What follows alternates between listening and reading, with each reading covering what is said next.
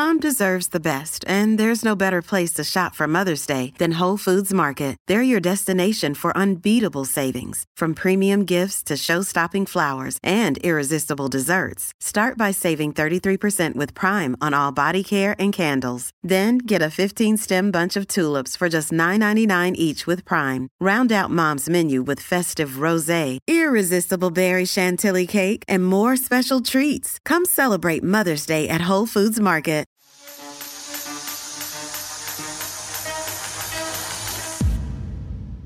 Welcome back to the Joshua Shaw audio experience. Firstly, thank you for giving me a bit of your attention. I'm honored you trusted me with it, and I promise to return the favor by giving you a ton of edutainment value back. In my latest podcast episode, I explained how the future of biohacking looks less like a Terminator movie and more like everyday pursuits of self improvement. But before we get started, I would love if you took 47 seconds out of your day to leave a rating or review on whichever podcasting platform you're currently listening to. This helps me out immensely in terms of extending the reach of my podcast, but more importantly, allows me to make improvements based on your feedback. Thank you again. Now enjoy my newest podcast episode. Who doesn't enjoy a trick, shortcut, or innovative method for accomplishing familiar tasks more easily and efficiently, right? While these types of like life hacks are heralded throughout society, its fraternal twin known as biohacking seems like a strange cult like mix of amateur DIY medicine and things you'd read in a futuristic sci fi novel. I think perception and reality aren't matching up around biohacking, and it's time for a much needed rebrand. The term biohacking has skyrocketed in popularity and recognition over the past handful of years even if you aren't familiar with the dizzying range of its definitions, there's a good chance you've encountered some version of biohacking in your daily life. Maybe you've seen someone in your office putting butter in their coffee, or you've seen an uptick of influencers you follow online doing morning cold plunges, or you talked to a friend recently over the holidays that started intermittent fasting. The list can go on and on, but biohacking is any practice that changes the structure or function of the body.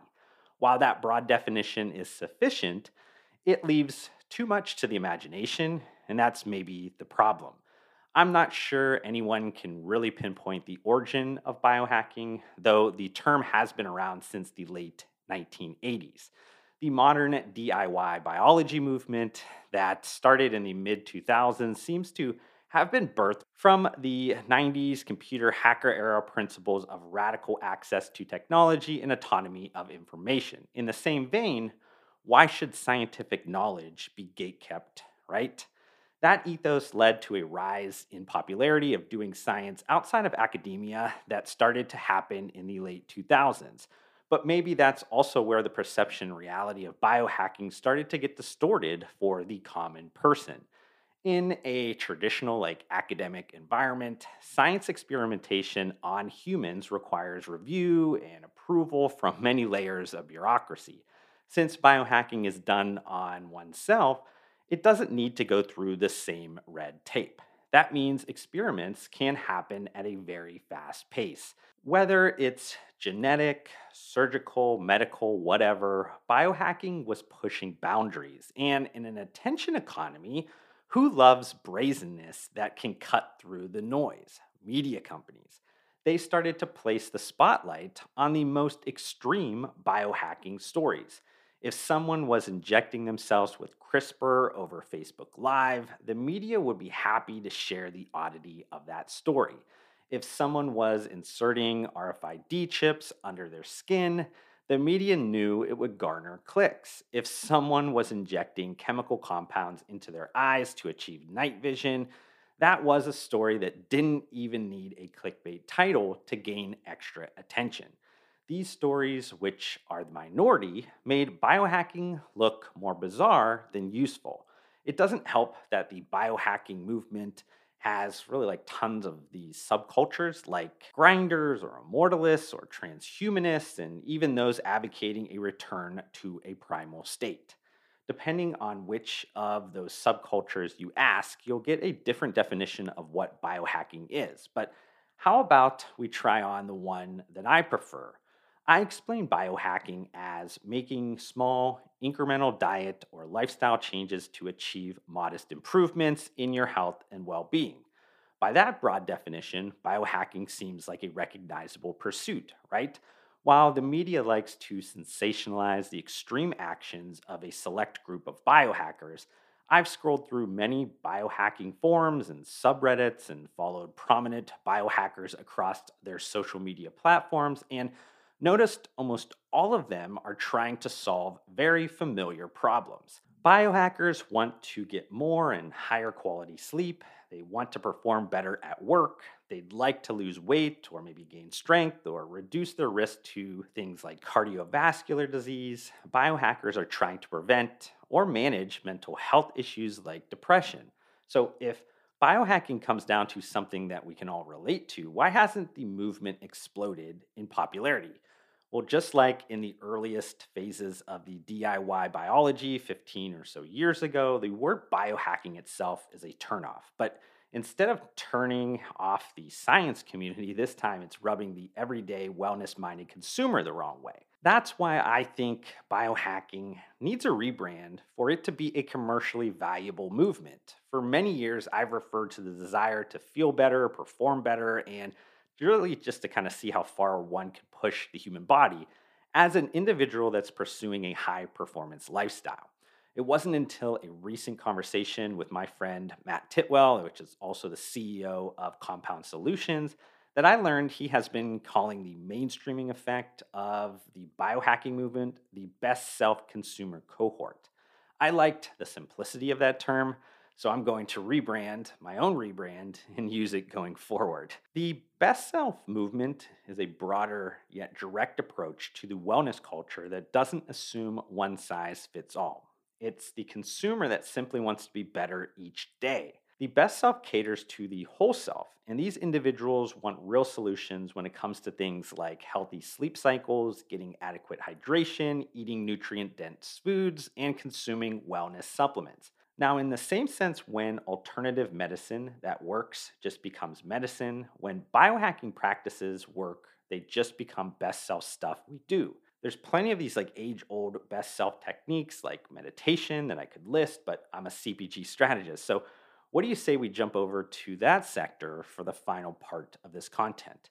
Now, there's a handful of best self pursuits that align well with CPG product categories. Interestingly, though, the opportunity is open to a greater degree of food, beverage, and nutritional supplement markets than you might think. It's really not just a functional CPG thing.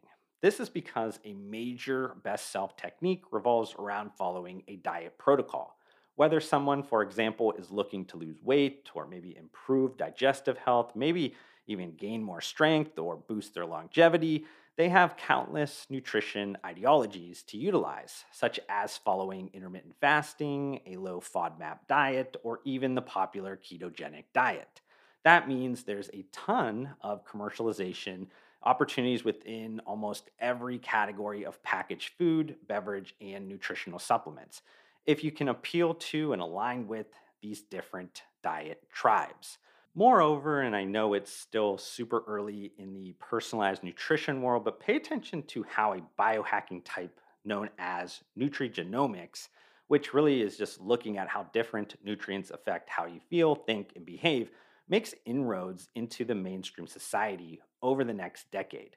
Now, to get a layer deeper on specific products, and I'm only going to cover really one because honestly, I could go through tons of condition specific best self pursuits get into the weeds and make this content way too long, but I want to at least talk about the most widely used best self CPG consumption behavior, which is drinking caffeine.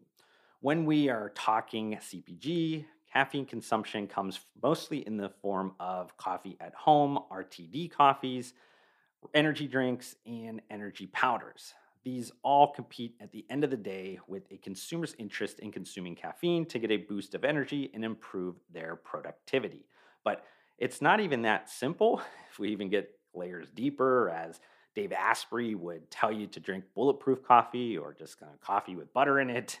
And maybe Joe Rogan or Tim Ferriss would tell you to add mushroom extract powders to your coffee. And since I talked already about Matt Titlow earlier and I stole his terminology of best self, I would be remiss to not also mention how a recent study suggests two patented ingredients that Compound Solutions represents and distributes, TeaCrine and Dynamine, amplifies the efficacy of caffeine while minimizing adverse or undesirable effects. So I'll leave the link in the contents description if you are interested in checking that out. But I just want to end on some quick final thoughts. While the future of biohacking might one day have us resembling cyborgs. That would be closer to the Z on the A to Z spectrum.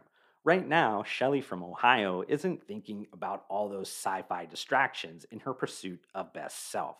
Today's opportunity is targeting the best self consumers that are looking at real problems or highlighting real goals and interested in finding real solutions. I hope you've enjoyed this podcast episode. If you have any comments or questions about anything I discussed during it, open the podcast episode notes and click on any of my social media account links to reach out to me directly.